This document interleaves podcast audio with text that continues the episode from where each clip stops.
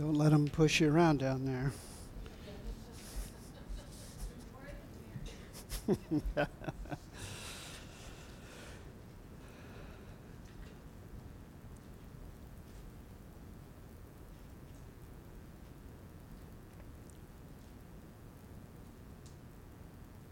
I'm kind of I'm kind of fond of her.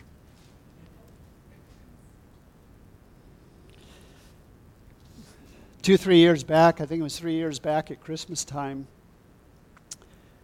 I knew that Kathy had taken her wedding ring and uh, she had taken it off because it needed resized. And um, she put it uh, in her little cabinet, and I knew where she keeps it. And Kathy's never been much for jewelry and that kind of thing once in a while I'll, I'll get her a little necklace or something, but it's just never been her thing. And um, she didn't know I was doing this, but a couple months before Christmas, because she hadn't been wearing her wedding ring for uh, several months because it needed work and she was waiting until we had the funds to do it. Well, I snuck it out of there and went down to the, the jeweler in Colville and uh, told him what I wanted him to do. And I I told him I wanted to surprise Kathy for Christmas, and it was uh, it had a diamond, uh, the big one, several carats, I'm sure, uh, the big one, and then it had two tiny little ones next to it that sort of accentuated it. And at the time I got it, back in college, and and then had to make payments on it and so on, uh, being a poor college student it just had those two little diamonds, but I had this idea when I took it in. I said, This needs resized, but I'd like you to, can, can you do this? Can you add two more tiny little diamonds the same size as these little ones? Not like the giant one that's in the middle. And uh, anyway, he said, Yes, I, I can do that. And so we dickered a little on the price, and sure enough, he, he kept it for three or four weeks leading up to Christmas, and he added two more diamonds. And the idea was to give Kathy her ring. I put it in a nice new little box and wrapped it, and I hid it up in the boughs of the Christmas tree. So right at the end, um, and we always, you know, we, we always say, well, what, what should we get each other for Christmas? You know, that's kind of where we are. And I'll say, well, I'm, my socks are getting plenty of holes in them and so on. And that's kind of our style so she didn't see this coming, but anyway, I hid it. And, but the idea was um, the bigger diamond is, represents my love and devotion to Kathy. And the four now, now two added, represent our four kids and their love and uh, affection for their mom. So that was the symbolism, and that was really a fun morning. And I got to give that tour after the kids had all destroyed the house uh, tearing open boxes and everything. But we had this sweet little moment, and I gave it to her. And the story is really not about the ring, is it? The story is about my love for Kathy and my children and their love for Kathy. That's what it was about. It wasn't about the ring. And my hope, of course, is anytime she looks down at it or adjusts it, it's a reminder that Tony loves me. That's all I wanted. Sometimes what we do, what we, what we invest in, what we give to, is only a symbol. You know, you guys, I like this place. I like this sanctuary. I like the chairs and the carpet, the ceiling fans. I like, uh, especially, really enjoy our new addition. And I like having access to the bathroom quickly. And as you get older and you're a male, you appreciate that all the more. Um, I like the basement.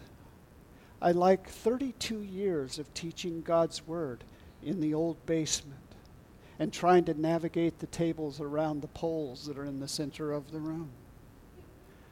I like memories that I have of the old building that used to sit where our basketball court is, where I sat on the floor with a half a dozen little kids at my feet and got to lead them to Christ. And they gave their hearts to the Lord. Some of them are now adults here with their own children. I like everything about this campus. I like the memories of building the ramp or purchasing the house next door and renovating it or buying the house across the street and turning it into a discipleship house. I like all of it. I like all the memories that are here. I like the memories. I like the memory of, of, of um, Patty Gunther sitting here in a little rocking chair with a book in her hand, reading the story to us of when Casey struck out. And Lauren Gunther played the part of Casey with his bat right here. I like those happy memories. In here, we've shed tears of joy when wonderful things have happened, when we've dedicated little babies to the Lord or children to the Lord. I'm also fond of the memories when we shared tears in this place, when we've had to say farewell to someone that we've grown to love and respect and appreciate, one of your loved ones perhaps. All these memories through the years, memories of people looking out and seeing tears streaming down faces as we're singing, memories of people coming up front and saying, I need to get right with the Lord, memories of, of all these kinds of events, 32 years worth. No wonder the place, and when I say the place, I really don't mean the wood and the mortar and the brick, do I? It's what all of this symbolizes the work that God has done in binding us together and doing a work in our hearts. That's what it's really about. It's not the ring, it's what the ring symbolizes, right? Well, this morning I want to direct our attention to two momentous acts of worshipful giving. Now, if you've been around here long, you know I don't preach on giving. I don't preach on money, for that matter, very often, unless it finds itself in the text that we're moving through. Then I do. This morning, I want to direct your attention to two passages. One's in the Old Testament and one's in the New. And they are both momentous acts of sacrifice, of giving, and of worship. And I want you to see the first one in it's First Chronicles chapter 29. And just so you know, we're going to move right along rapidly. In fact, um, really, I think, um, Jan, we could probably put all of point one up there with the four points that go underneath it because I want to move along at a rapid clip. So as you can see, we're looking at 1 Chronicles chapter 29 verses 1 through 20. And in this momentous chapter, we have the historic record of God honoring giving, worship, gratitude, and requests from the heart because God cares so much about the heart. You remember the story of David, right? Because this chapter is about King David. And David has gone from a shepherd boy who cared for his flocks on the day that the prophet Samuel came to the house of Jesse. And Jesse was told that God had sent Samuel to anoint the next king who would replace Saul.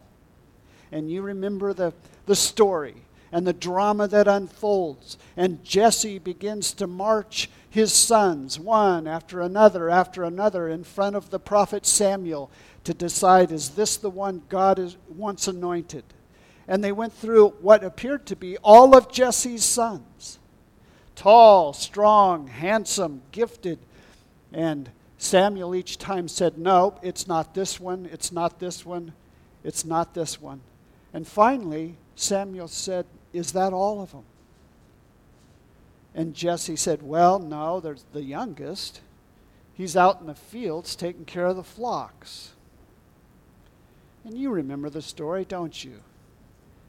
And from that story, we get the principle that uh, man looks on the outward appearance, but God looks upon the heart.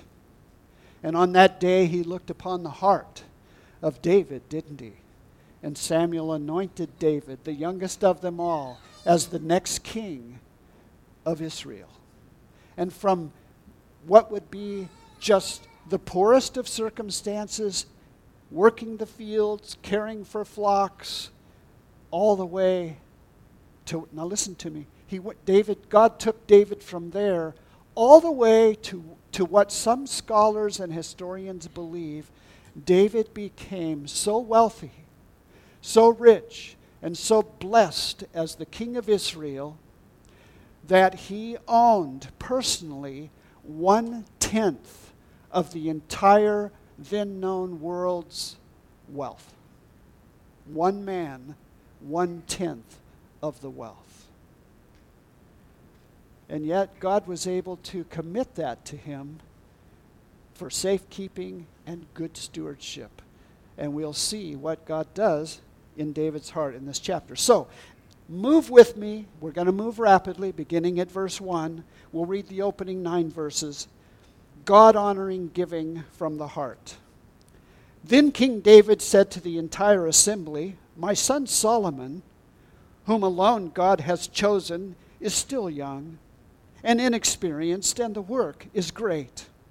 For the temple is not for man, but for the Lord God. Now, with all my ability, I have provided for the house of my God the gold for the things of gold, and the silver for the things of silver, the bronze for the things of bronze, iron for the things of iron, and wood for the things of wood, onyx stones, inlaid stones, stones of antimony, and stones of various colors, and all kinds of precious stones and alabaster in abundance.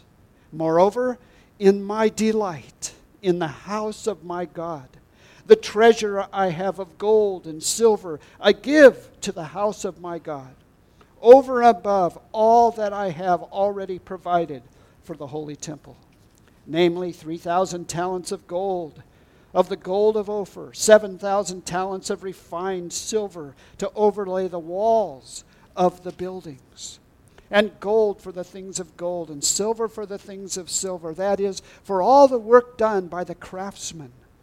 Who then is willing to consecrate himself this day to the Lord? And then the rulers of the fathers' households, and the princes of the tribes of Israel, and the commanders of thousands and of hundreds, with the overseers over the king's work, offered willingly. And for the service of the house of God, they gave 5,000 talents and 10,000 darics of gold and 10,000 talents of silver and 18,000 talents of brass and 100,000 talents of iron Whoever possessed precious stones gave them to the treasury of the house of the Lord in care of Jehiel the Gershonite.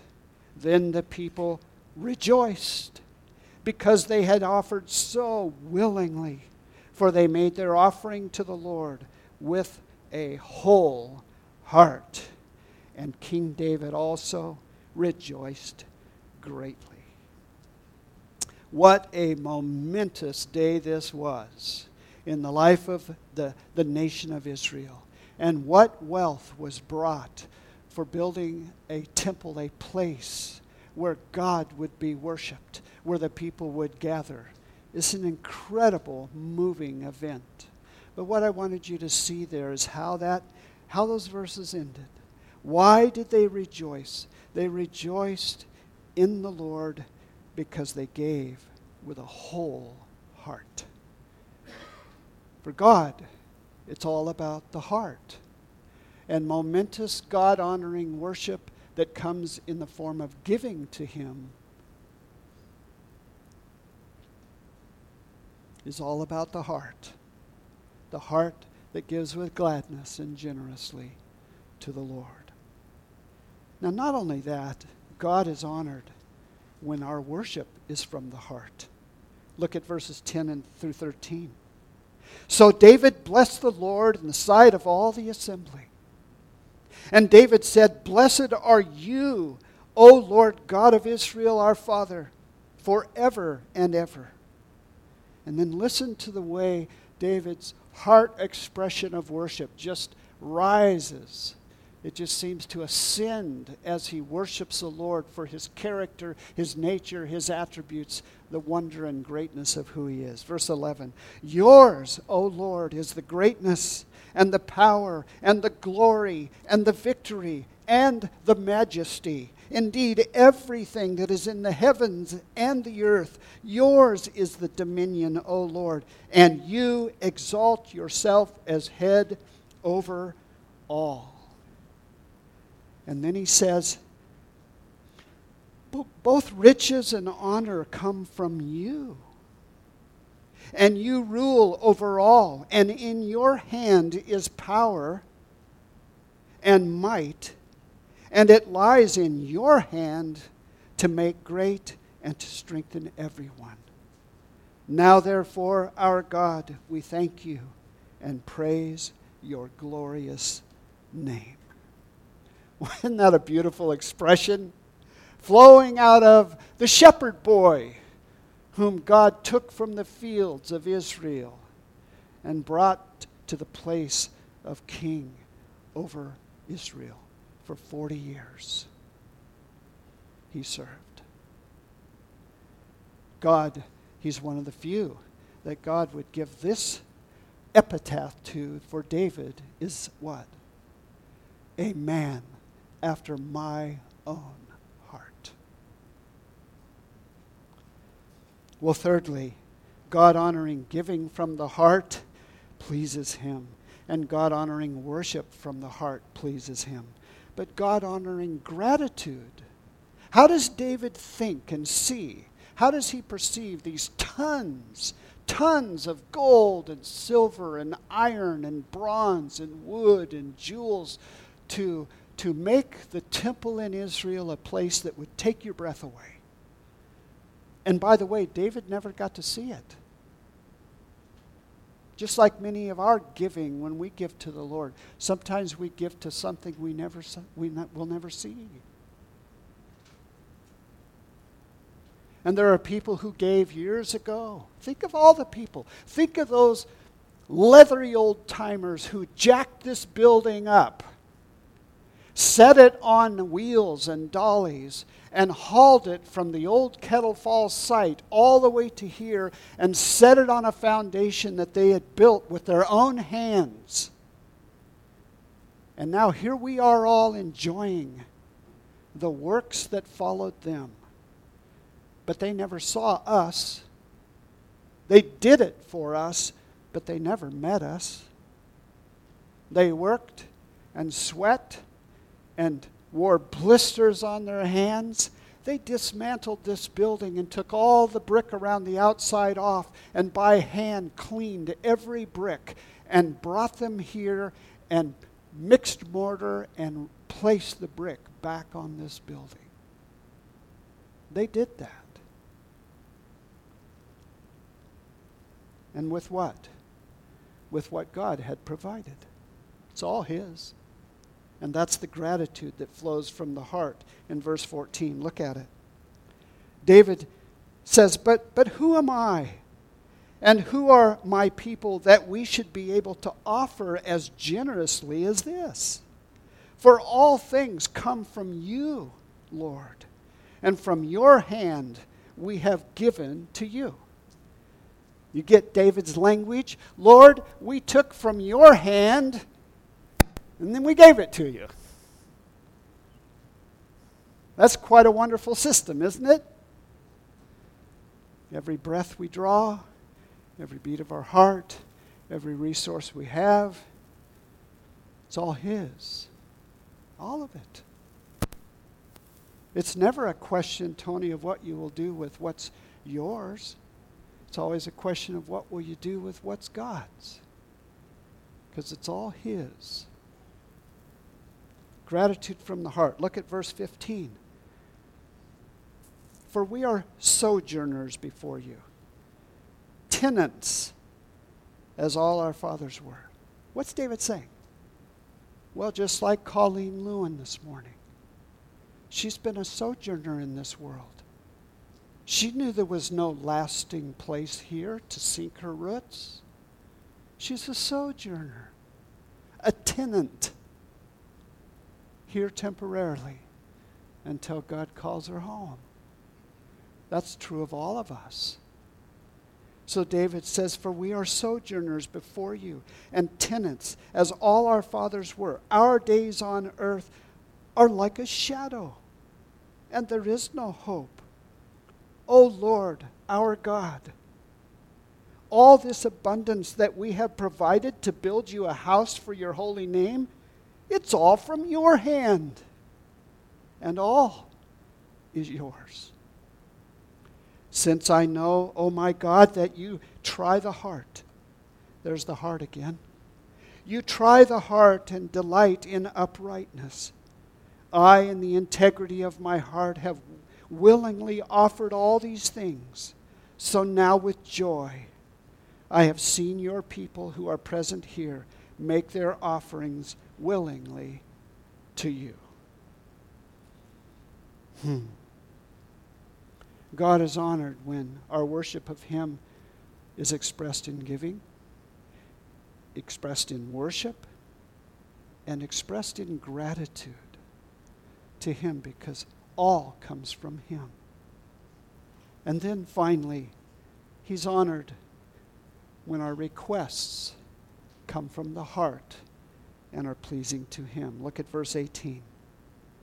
O Lord, the God of Abraham, Isaac, and Israel, our fathers, preserve this forever in the intentions of the heart of your people, and direct their heart to you.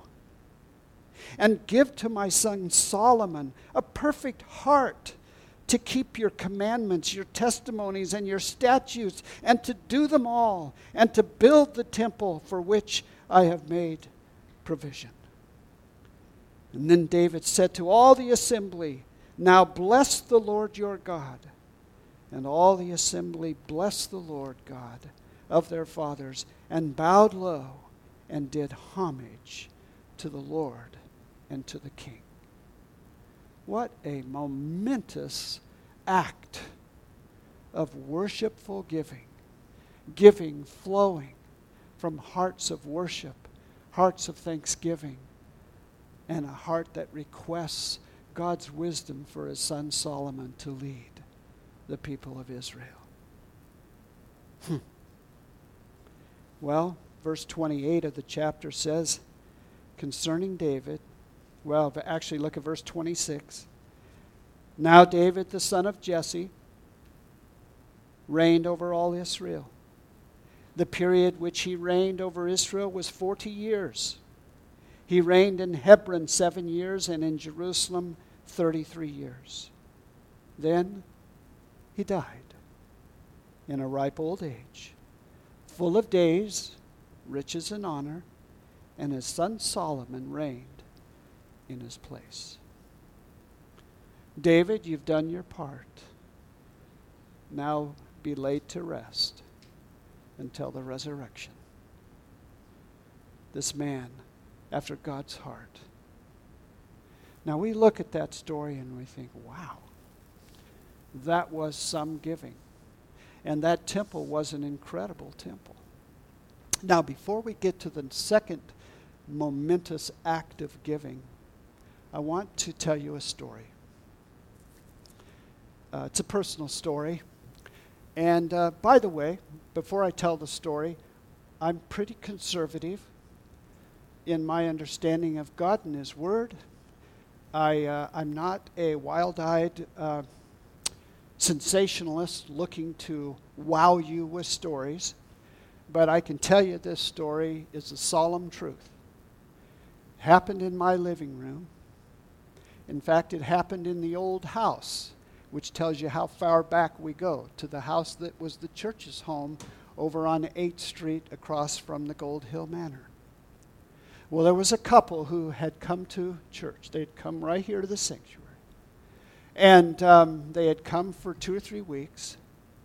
And then there was a call uh, to give your lives to Christ and this couple came forward. I met with them. We had prayer together, and there was a faith expressed towards the Lord Jesus Christ. And they turned to the Lord in repentance. Well, Kathy and I said, Well, we'd like to get to know you guys better. So we invited them over to our home one Sunday evening. And back then we had uh, three little kids, two little kids. No, three, three little ones running around.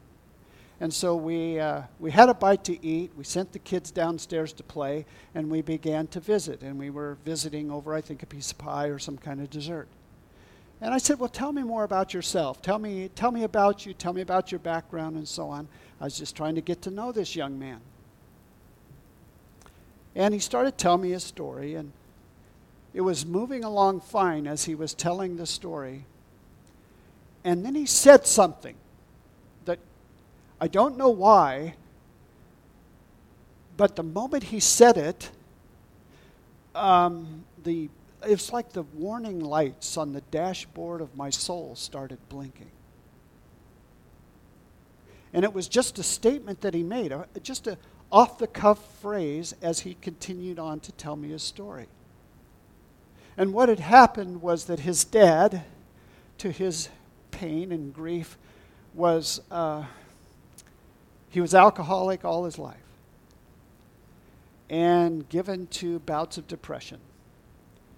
And he had gone to visit his dad out on the farm, which I didn't know. It had happened only a year before he started coming to church. He went to visit his dad, and his, he came to the farmhouse. His mom had passed away years before, and here was his dad, and the house was just in shambles. It was unsanitary. The kitchen was, he'd run out of dishes. I mean, it was, you could just tell it was the home of somebody who lived in a bottle.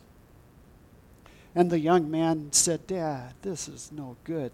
Listen, it's Friday afternoon. I have tomorrow off. I'm coming back tomorrow and I'm going to clean this place up. And so he did. He went back, and as he pulled in and entered the house, he found his dad. And it was a traumatic scene for him because the dad had ended his life with a shotgun. in the kitchen on the floor.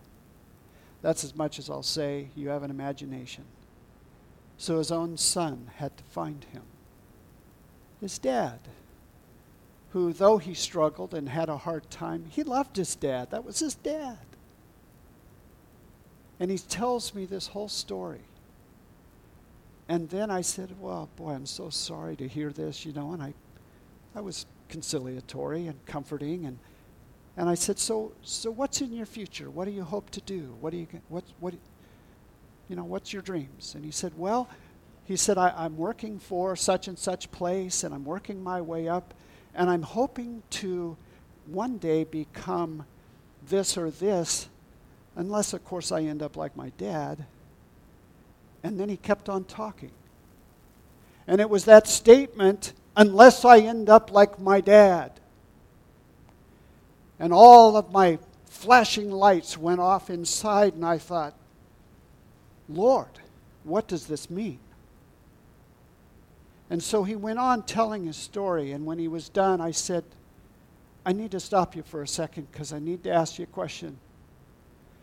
I said, What did you mean when you said, unless I end up like my dad? And as soon as I asked that question, he physically changed right in front of me.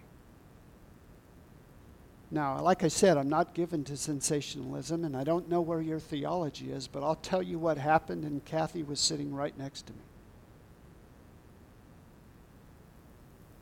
I said to him, Are you telling me that you have a belief after having trusted in Christ that you're that you may well take your own life? And he said, Yes. And I said to him, Young man, that is a lie straight from hell. And as soon as I said those words, his head literally began to bob up and down and his eyes were rolled. And of course, you know, I, I really wasn't prepared for that. A demon manifested itself right in my family room over pie and ice cream. And something rose up in me, and I just, I just began to pray. And I said, I don't even remember exactly what I said, but I said, This will not stand. You are a liar. And I was no longer talking to him, I was talking to what was going on in him. And I said, You're a liar, and your lies are not going to have hold or sway over this young man's life. He now belongs to the Lord Jesus Christ, and you have no power or control over him. And in the name of Jesus Christ, come out of him and go to wherever the Lord will send you. And he shuddered, his head bobbed up and down, and then he went limp. Kathy's eyes are about the size of uh, that clock back there. And he looked up, and his face changed. and he smiled with tears running down his face, and he said, It's gone. It's gone. And uh, I said, Well, let's just pray again and ask the Lord uh, to make sure that it stays that way. And so I prayed again, and uh, the peace of God just enveloped him. He knew he belonged to Christ, he knew he was now his, and that that transference of demonic power had come to him that day in the kitchen when he found his dad. And he had inserted into him a lie that he was destined to follow his dad's footsteps. And the Lord set him free. Now, I have a couple reasons for sharing this story. Again, not because I'm trying to be sensational. This doesn't happen every other day, thankfully.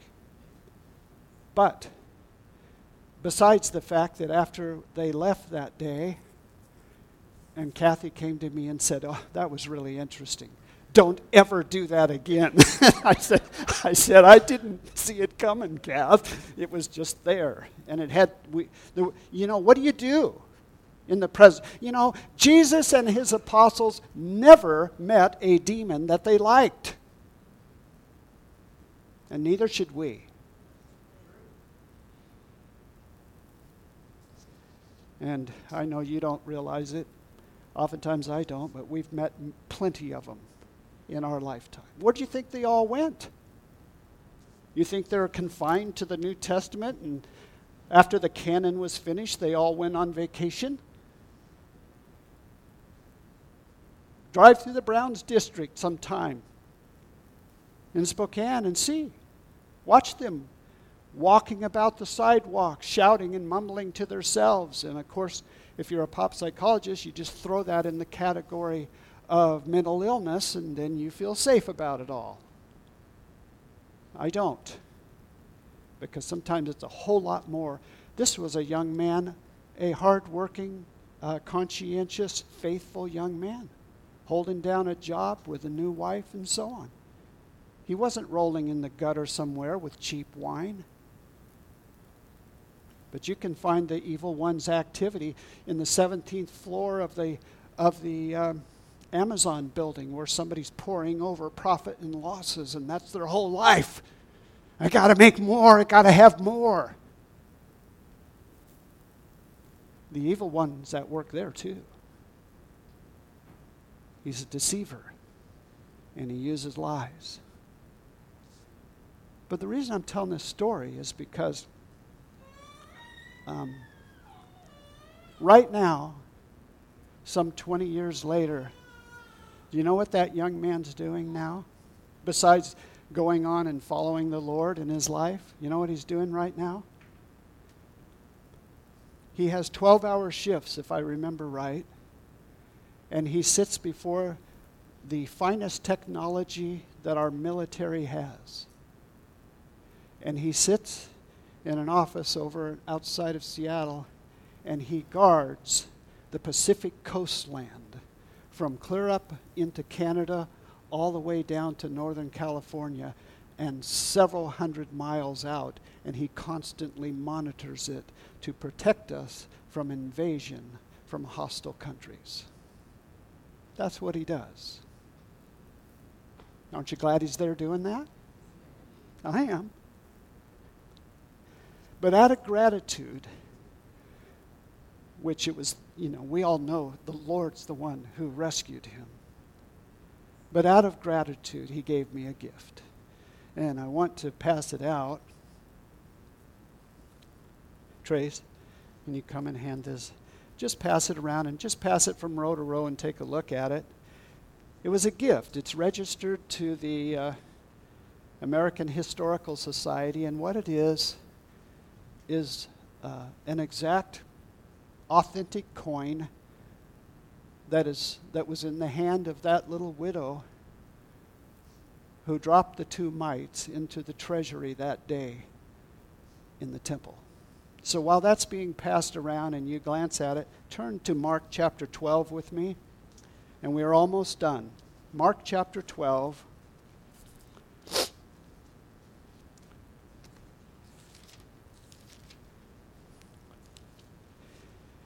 In the 12th chapter of, of Mark's Gospel, I want us to have the context because, again, it's an issue of the heart.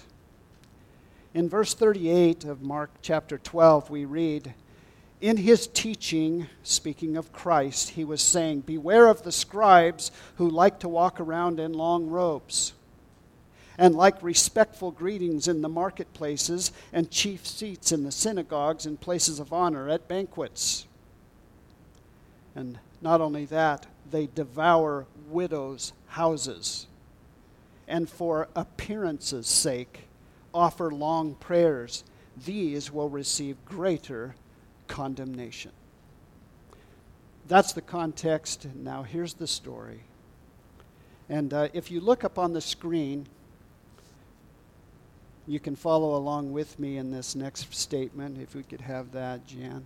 Look up on the screen and follow with me. The beautiful and breathtaking temple was built under Solomon. It was rebuilt again under Nehemiah in the 6th century BC and again under Herod the Great.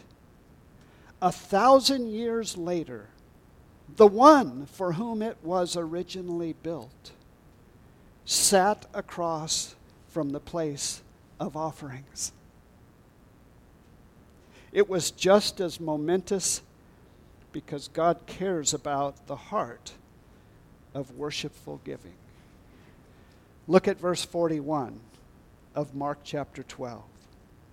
And Jesus sat down opposite the treasury and began observing how the people were putting money into the treasury.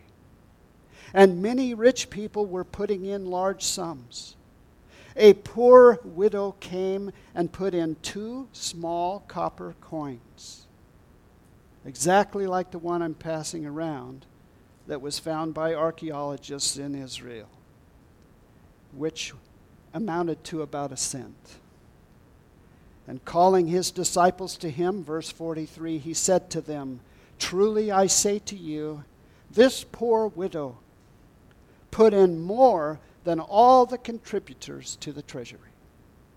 For they all put in out of their surplus, but she, out of her poverty, put in all she owned, all she had to live on.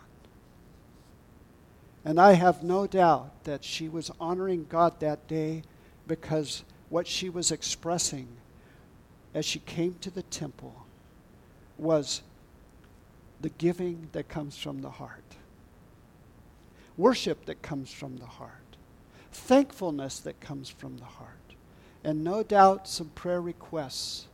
Lord, thank you. And please take care of me. Please watch over me. You've been so good to me all these years. both of them, David as an old man ready to pass on, gave his mountain of wealth for the building of the temple. And this woman, in an act just as momentous, gave generously from her heart. And my assumption is that between, between uh, 1 Chronicles 29 and Mark uh, chapter 12, that you and me fall somewhere in between the giving that occurred in ancient Israel under David and the giving of this poor widow as she dropped two copper coins into the treasury. It lies in there. But you know what matters most of all? The heart. The heart. God wants us to worship Him and give to Him and pray to Him and thank Him and make our requests from the heart. Amen? Amen. Has that made it around yet? Isn't that neat? To think that is, uh, that's a mite. The King James would have in, translated it mite. It's just a small copper coin with a little stamp on it. Just like a thousand years from now, uh, digging around here, you'd probably find some pennies, wouldn't you? There's nothing magic about it, it's just kind of fascinating to see that that's what she dropped in the treasury. Why do we give to the Lord? Why do we give to our local church? There's no hook in this. There's no, you guys should know me better than that by now. But I want us to honor the Lord. I doubt very seriously if David regretted that day. And I doubt very seriously if the, if the, old, if the old widow, the, the, the little old widow, if she doubted. Both were memorialized in Scripture. Why were they both? And why were their acts of worshipful giving synonymous on the same level? Because they gave from the heart. Isn't that right? Yeah. Well, um, let's see. I think as that continues to be passed around, I think we're someone, either Dana or Rick, someone's going to come up and uh, lead us in prayer to, uh, and uh, I think we're going to have offering. I know that we were, we've been using the box, and you guys, we're, we're getting away from the box again because that was a provision during pandemics so that we aren't all handling the same stuff. And um, so uh, as of uh, this week, that's the last of the box approach, and we're going to go back to the worship of passing our plates and giving, and helps us to remember too as we give uh, to the Lord. So, um, that's what I have for you this morning. Um, whoever's going to come up and share, please do. Thanks for letting me go four minutes over. I appreciate it.